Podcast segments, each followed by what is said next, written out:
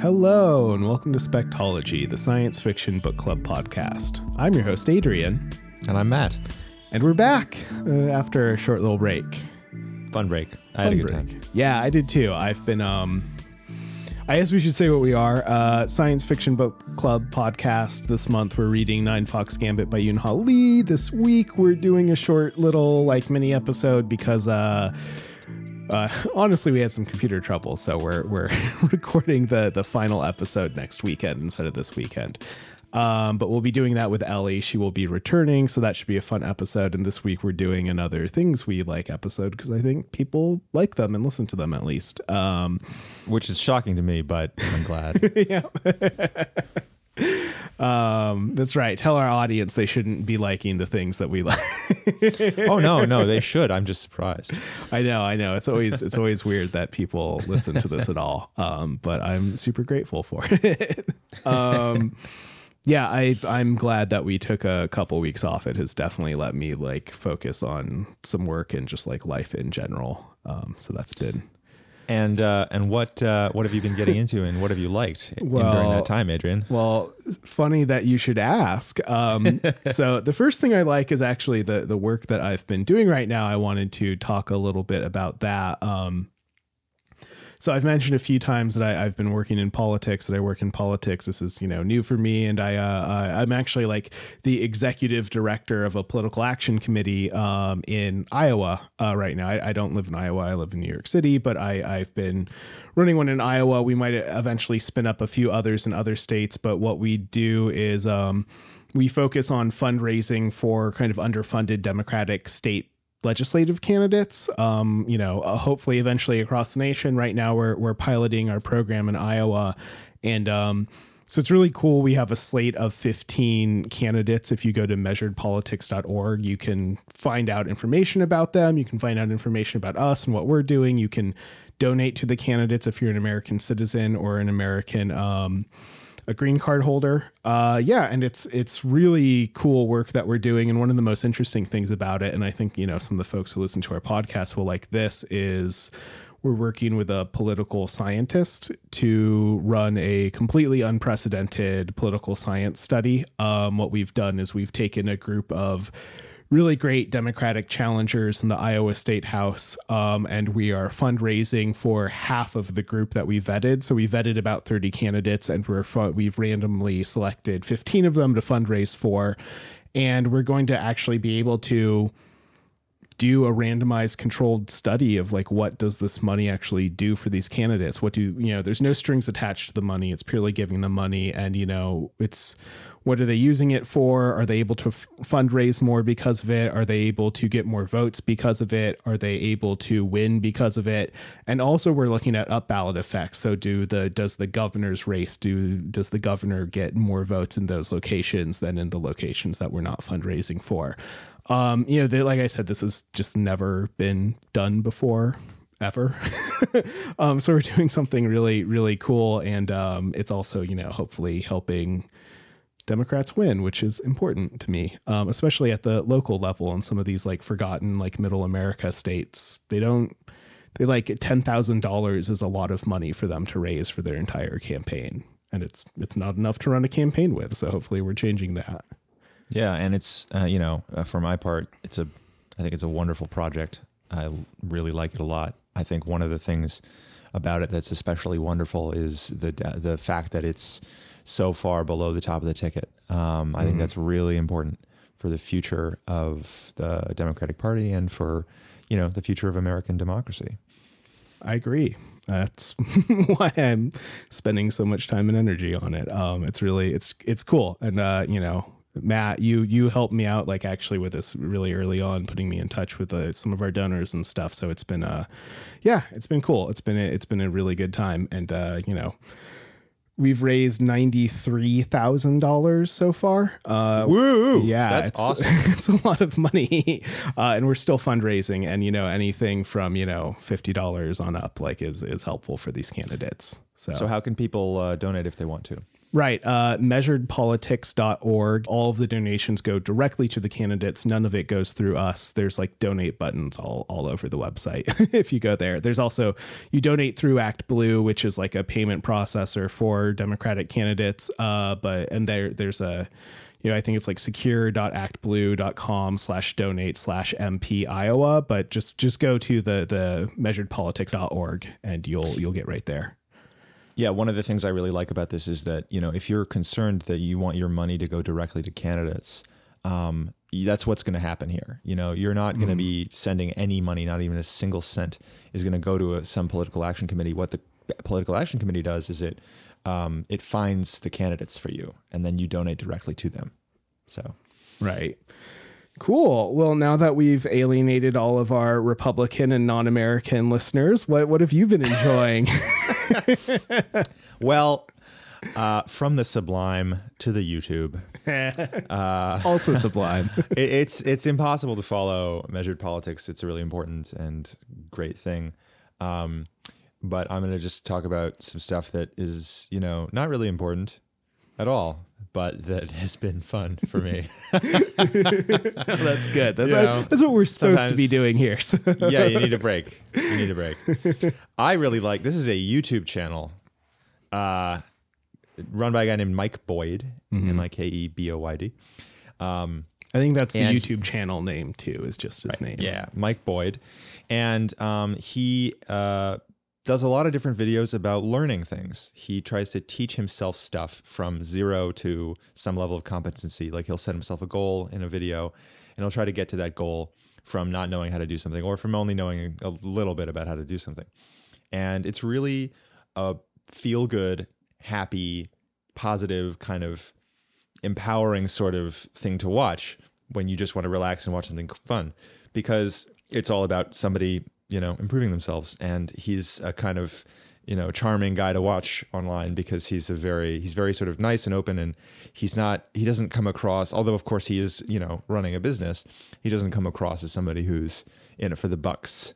Uh, he's he's enjoying himself and it's very obvious that that he's um, really doing it for that. And uh, it's just a really wonderful kind of piece of of happy um, happy learning that uh, that you can use to escape from other things or to just enjoy and inspire yourself to better yourself too. Right. They're they're super fun. Oh, I should say I. I I I learned about this from Adrian. So you know, Right. this is we're, we're trading things here.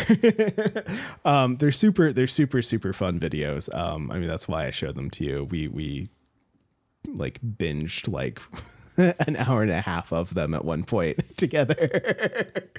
yeah. That wasn't the only time I binged them. right. Well, me, me neither.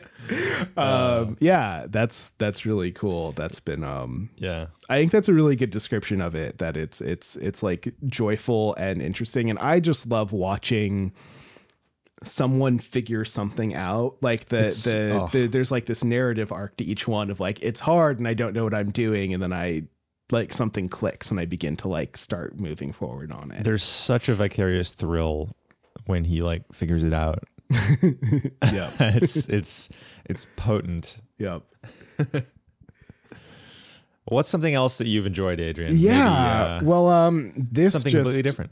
dropped uh yesterday although like as we're recording it we're, we're releasing this a few days from now um but uh the new season of bojack horseman just dropped i've only seen one episode of it before before we started recording i like had a half hour so I got an episode in um but yeah bojack horseman is it's a cartoon on Netflix that is probably the best TV show on TV right now. Um, it is it is one of my favorite things just in the world.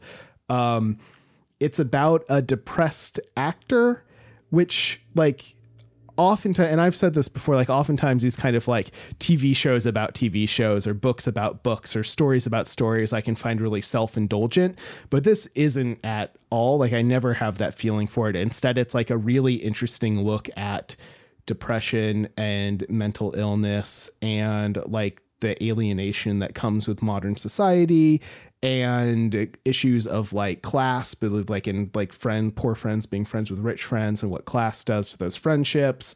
And everyone's animals. There's animals and people. They're all anthropomorphic animals except for the ones who are people. It's also hilarious. It's the funniest fucking show that you've ever seen. Um, I know you've seen a couple of episodes or a season or so, and you know, there's like it loves its puns, but it, it doesn't dwell on them. It just does them and moves on and just like a uh, I that's yeah, that's the right way to do that. the, the the the amount of this show I've seen has been awesome, and I I've heard from you and from other people that it just gets better and better. So mm, sounds yeah, sounds like something I need to look at more. That's one of the interesting things about it is it's the only TV show I've ever seen where it starts really really good. It starts great, and every season gets better. It it is consistently getting better and in a way that is building on itself and building on the characters and like you care about the characters, but it also doesn't shy away from the ways in which they're bad people and the ways in which they're good people and that that coexists in people. And, you know, it's not, it doesn't excuse any of their behavior, but it also like looks at it deeply. Um, I, I, I've, I've really enjoyed, you know, every time a new season comes out, I binge the whole thing. So I'll probably have watched it all before this actually like drops. I've only seen one episode so far. It was great. And each season has a different arc and does something different with the show, which I also really appreciate. Cool. I love it. This actually cool. reminded me of something I wasn't going to bring up, but speaking of new seasons of shows, a new season of the Great British Baking Show on Netflix. Uh, so that's pretty cool. I actually like the new hosts too. Oh, do you? I haven't seen any of it, um, and I've I've been unsure if I was going to or not. Yeah, I would say check it out. I I, I think the new hosts are good. Cool. It's not it's cool. not exactly the same, but you know what? Uh, you know, right life nothing is, life, life, life, things, life is fleeting change. you know entropy exists right. you know yeah i i am not one to be like oh something changed so thus it's bad i i you know maybe it'll never recapture the magic hundred percent. But if it gets ninety percent, I mean that's pretty good. it's like, still really great. I, I've been really enjoying it. Cool. Okay, that's interesting. Is that is that your? Do you want to? Do you want to? I was going to say I'm kind of oh, yeah. No, I, I, yeah, yeah, yeah. No, I can I can do an actual one. That wasn't what I was going to talk about. That was just kind cool. of almost on the side. That's just another uh, bonus thing we like. bonus. Um, yeah. So the next thing I was going to talk about is a book that I've been reading um, that is not a science fiction book at all. Um, it's really enjoyable and it's definitely fits in the category of something completely different. Um, it's a book. Nice. It's an academic book about um, Renaissance Italy or you know Counter Reformation Italy. Mm-hmm. Um, it's called "The Cheese and the Worms" by Carlo Ginzburg. It was published in 1976, and it's a study of uh, one lower class man who was put on trial for blasphemy a couple of times and eventually and eventually executed. And it's a study of who he was, what he believed, how the trials went, the cultural context of his beliefs, where did they come from, what significance do they have, how can we use them to understand to get a, a more much richer picture of what life was like for people in a time and place that's pretty far removed you know, from anything that we're really familiar with. Um, the reason it's called The Cheese and the Worms is because, I mean, in order to understand, like, I, I just love this book. It's super cool and interesting. It gives you, I love uh, good academic history books. This is a really good academic history book. It is about something uh, very specific and it gets into a high level of detail about the events that it describes.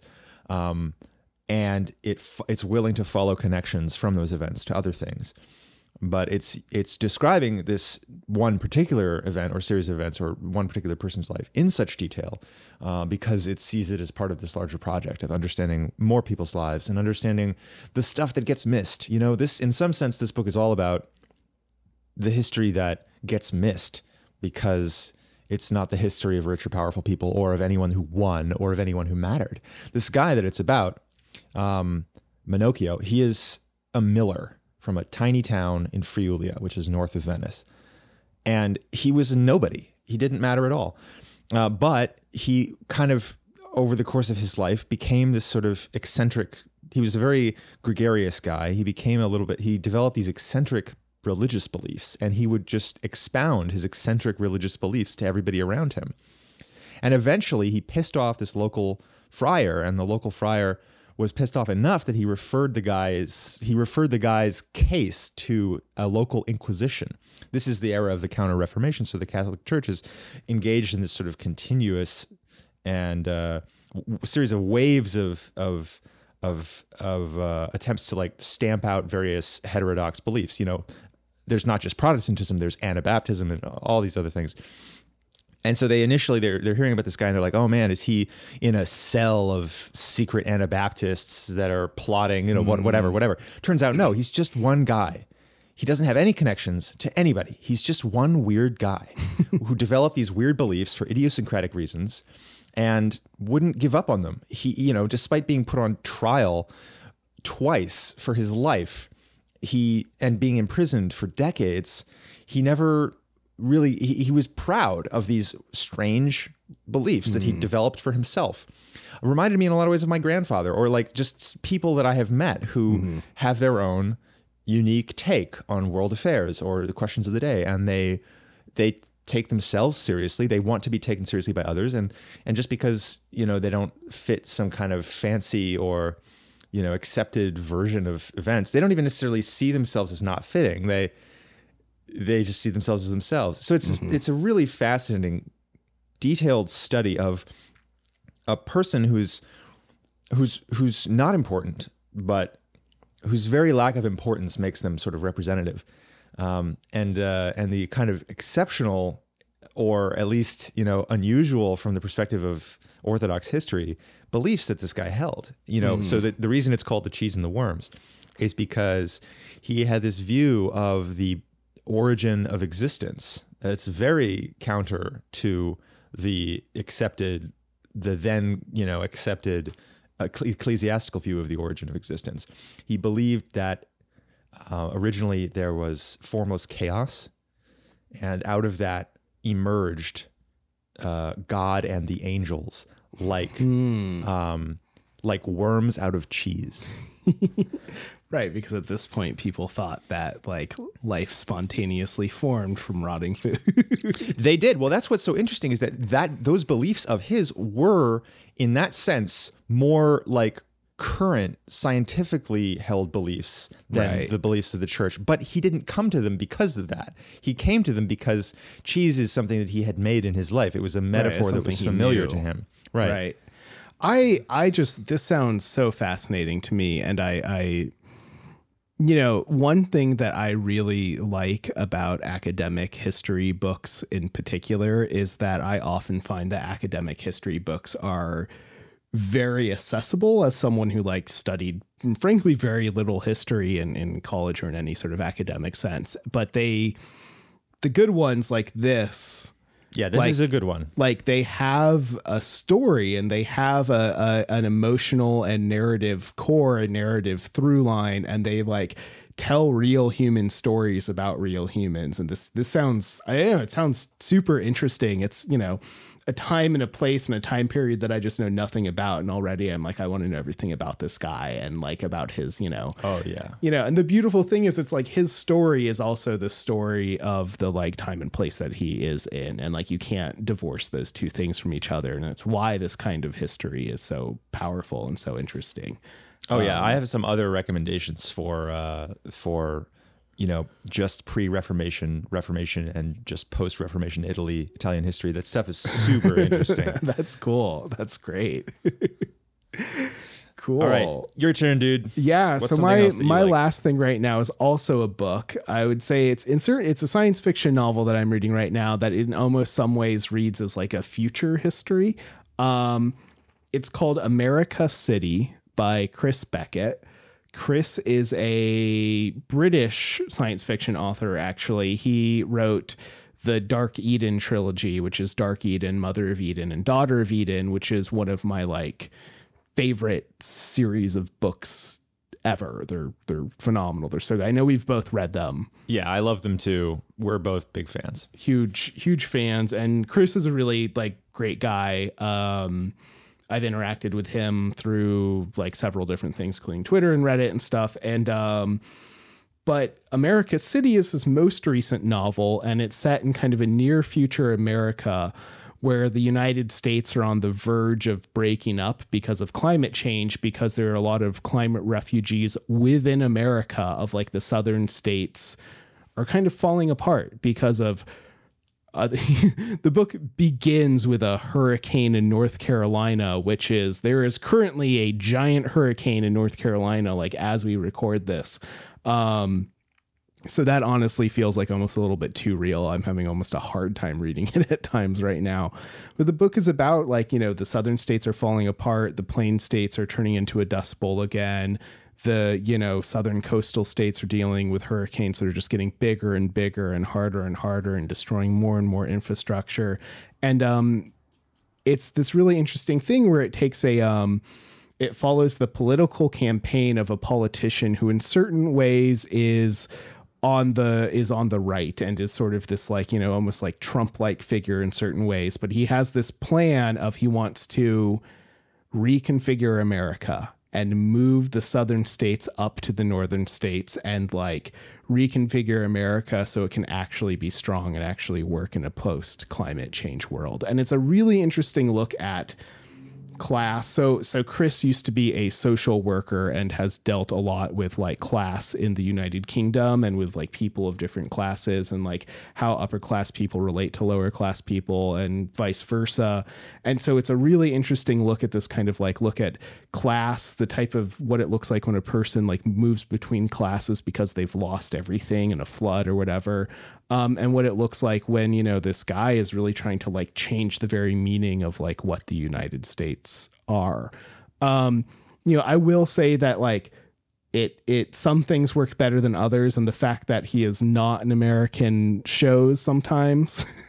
like there's, oh, really? there's just little elements where and it's always in in like little details where it's like oh that's slightly off in this way um overall though I, i'm halfway through the book i've really been loving it um it just came out in america very recently it's been out for like a, i think like a year or more um and it just came out in the us um and only on Kindle, so it's only available via ebook in the US from what I understand. But um yeah, it's been a really it's been a really fun read and a really interesting read and I think it's, you know, it's one of these books that I find this with all of his books like there are times where maybe I don't agree with his points, but I like the way he makes them and I like the like the things that he's like kind of poking on and pushing on. Um it's different than all I think a lot of than like a lot of what you read. Um, so yes, I've, I've really been enjoying it.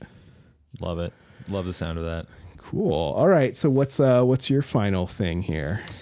Well, I think you know so this is a little tough to talk about. So okay, I have a lot of thoughts on this. Um, to say that I you know completely 100% recommend it would not be true, but mm. I have been watching the show Jack Ryan on Amazon, and I have many thoughts on Jack Ryan. Um, on the one hand, it is sort of it's like intended to be mind candy. You know, it's not it's not, you know, I don't think it's trying it it may or may not be trying to be, you know, more serious show. I think in some senses it probably is trying to be that, um, but it's also it's also clearly you know intended to be mind candy. It's like almost like a superhero show, but the guy doesn't actually have superpowers. He's a CIA agent. So it's Is about it, this guy. Yeah. Oh yeah. Sorry, I was gonna ask like because I've seen uh, like one ad for it maybe, and I know it's kind of like a Tom Clancy thing. Like, is it like what what other TV show would you compare it to? Is it like Twenty Four Homeland? Homeland? Okay. Homeland. Okay. Okay. Cool. Yeah. Cool. Yeah. Yeah. It's most similar to Homeland. Um, I haven't seen that much Homeland, but it, you mm. know, I've seen a few episodes of Homeland. The first season was great. The rest was terrible. yeah. So, so it's a show about a CIA analyst. The main character is a CIA analyst, and he ends up, for various reasons, going into the field. Um, and so it kind of bounces back and forth between various, you know, sexy locales around the world, including Syria, uh, Turkey, France, the U.S., and um, even Africa and it's it also bounces back and forth between the stories of these two brothers who become terrorists who are the antagonists and the stories of a couple of other Americans and Jack Ryan the title character um, and it's sort of you know, it's a it's a it's about a terrorist plot that CIA analyst Jack Ryan is attempting to foil. That's the the high level. But it's also attempting to be about like a lot of other things. You know, how does um, radicalization happen? Like one of the interesting things about the show is that it depicts from start to finish the life of the, te- the lives of the, of the main terrorists. Like it shows them as children in in Lebanon uh, in 1983. It shows them as sort of young men in Paris, in the outskirts of Paris, um, in the banlieue, um, in you know the early aughts. It shows them um, living pre-plot or like during plot, you know, living in, in Syria.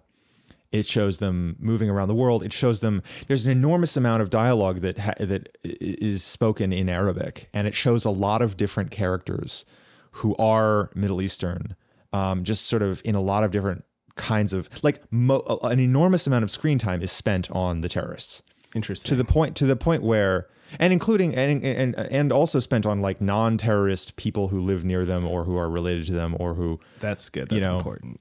so there's a lot of effort to humanize them and treat them as seri- as like people with stories and to tell those stories.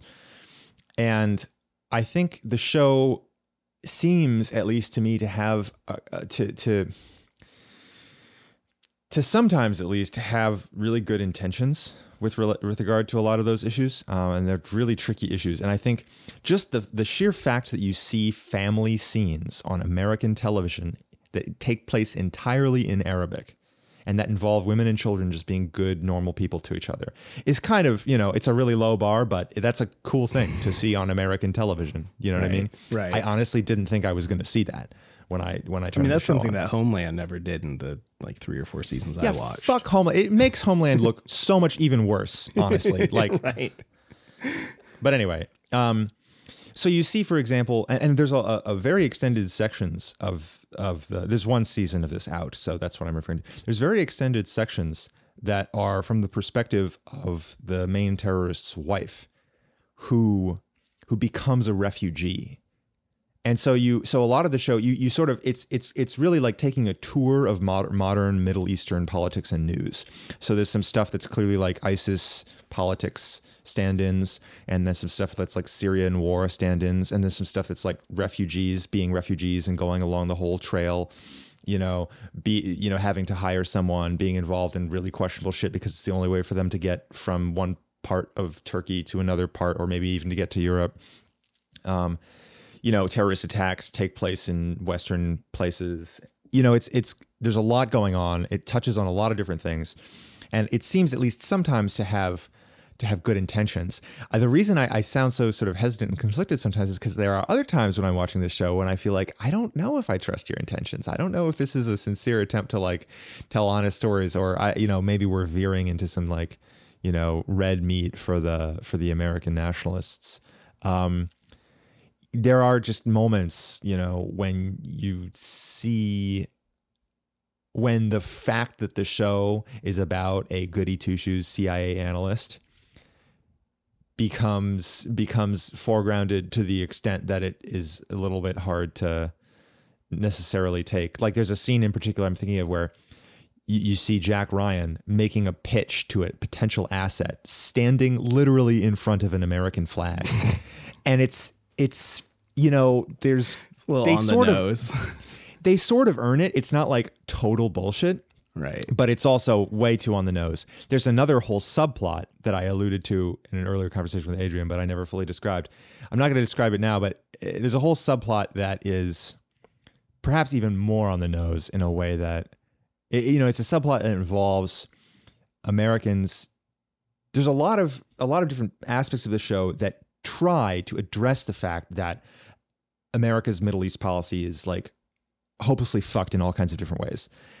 And they and they sort of like point their lens at that like from a few different angles, but they don't necessarily have the focus on, they don't necessarily want to zoom in, they don't necessarily want to keep it pointed at that. They don't mm-hmm. necessarily have the courage of their convictions in a certain way sometimes. And then other times it's like holy shit, you know, I never thought I would see that depicted on American TV at all. So I, I I feel conflicted about the show in different ways. I would love to hear what like a Middle East expert would say about it. Right. Um, I I think you know, at the end of the day, I have enjoyed watching it, and I'm gonna finish the first season.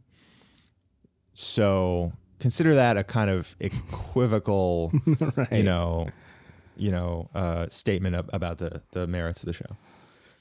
Yeah, that sounds that sounds interesting. I was struck honestly. I saw a single trailer for it and um uh, Jack Ryan is played by John Kras- Krasinski, I think is Yeah, his name. the guy from the Jim from the Office. Yeah, Jim from The Office, and I just couldn't get over I know. the Jim from The Officeness of him. And like it was some like really intense scene and you could just like see the acting. And for me whenever I can see the acting, I like immediately check out. So, I'll put it this way: I don't watch it for him. mhm. the thing that's so compelling about the show, the reason why I, I get, have gotten drawn into it, is for the depictions of the Middle Eastern people. They're so much more three dimensional than any depictions of people from the Middle East I've ever seen on American TV. It's amazing. You know, there's whole huge, you know, chunks of episodes that are just entirely their lives. And and quiet moments in their lives where and where where you where you start to feel like holy shit this isn't I don't want to compare this to Homeland I want to compare it to The Wire right. but then then it becomes Homelandy, you mm-hmm. know, and, and so that's I guess it's like a show that veers between Homeland and The Wire in a, in a certain sense. Right. Well, and I uh, wonder I'm curious what the creative team of this show looks like.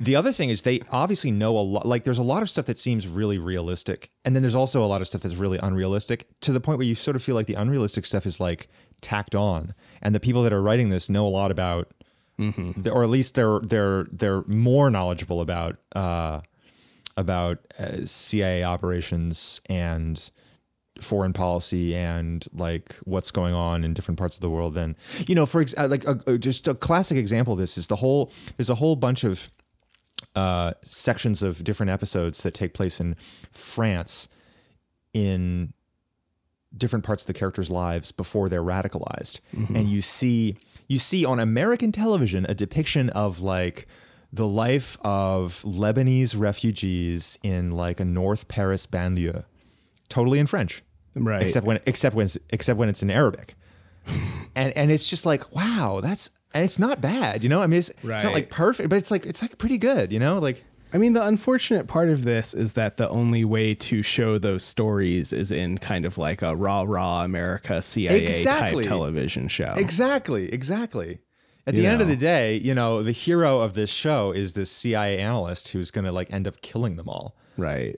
And you know, It's it's very weird. So it's a weird thing. yeah, it does sound kind of um like there's some sort of like cognitive dissonance there that is hard to like wrap your wrap your head around. Yeah, but but I guess in a way I, I would watch it like just for the for the villains because they're or the quote unquote villains, right? Right. Because because they're really moving. There's some really moving stuff. this is funny because at the beginning of it, before we started recording, you were worried that you wouldn't be able to actually talk about this, and I don't think that's the case at all, well, it's not that there's nothing to say about it. It's that I'm worried about, you know, because I, I I'm not an expert in the Middle East, but I know enough about foreign policy and politics to know that to know that there, there are some issues here that are seriously subtle and complicated, and I don't you Right. know, I don't know that. Oh, I don't know. You know, I, I, I would be concerned that that I would just have gotten some stuff wrong, and that and that, that Right. you know somebody who knew more about it would look at the show and be like, ugh, gross. You know, Mm-hmm. and nothing redeeming about it. They would say maybe, maybe. I don't know. Right.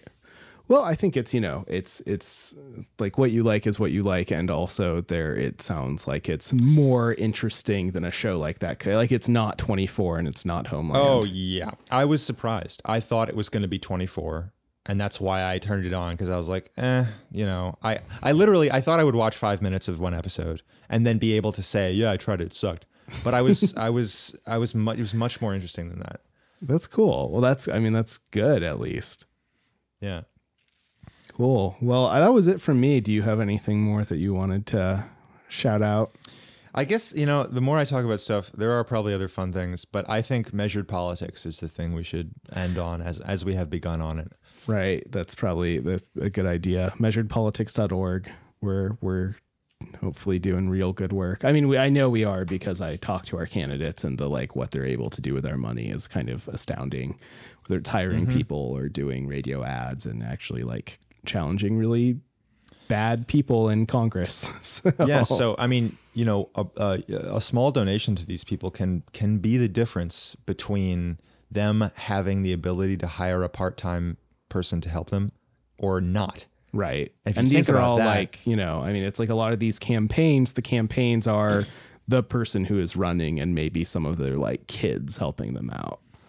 yeah it's really it's really inspiring to to to to hear some of the stories of the people that are running for some of these offices you know they're just regular people they're really mm-hmm. like they're I, I i feel like you know it could be somebody i know i mean you know at this point i've met Right. I've not met but i've in, interacted with a couple of them and it's right. amazing Right. Oh yeah, because you you've probably gotten um like postcards and stuff from them. yep and Yep. emails and Yeah. all kinds of stuff Yeah, if you donate, you will get inundated with them thanking you and stories about their campaigns and stuff. It's really, I mean, they care and they they there's a lot of work that they're doing and they put a lot of work into this. So it's really it's really cool to watch. And um, you know, we we may eventually. I think the other thing to say is we. I th- hope we should by the time this episode comes out have like candidate profiles of at least like four or five of the candidates up on our blog, which will be linked on the website too, so you can actually like go in and see them and who they are and what they're doing. Um, we're we're working hard on that. The the you know, the organization is like pretty much me and some like part-time volunteers. So we're doing our best, and the you know the volunteers we have are great too. you're doing great Cool. All right. Well, I think with that we will we will wrap up Spectology for today. Um, fuck, man, I hate ending this podcast. Dubby J yeah, uh, yeah. Music Dubby J uh, on SoundCloud. You're hearing it now. Art is uh, Noah Bradley. Noah Bradley. NoahBradley.com. Cool prints and stuff. Um, we will be back next week with our Ninefox Gambit post read. I loved the book. I thought it was super, super great. So I hope people, if you haven't read it or haven't finished it, got a week, go go out. You can definitely read it in a week. It is a great like. it's super book. fun Right. super fun mind candy absolutely Right, and in a good way, not in a rules. bad way. It is, it is like the best kind yeah of i mean candy. right i mean candy makes it sound like it's bad for you it's not bad for you No. And then, uh, yeah, so we'll be back with Ellie to talk about that then. And um, yeah, until then, we will see you all. Bye, guys. Bye, Matt. see you later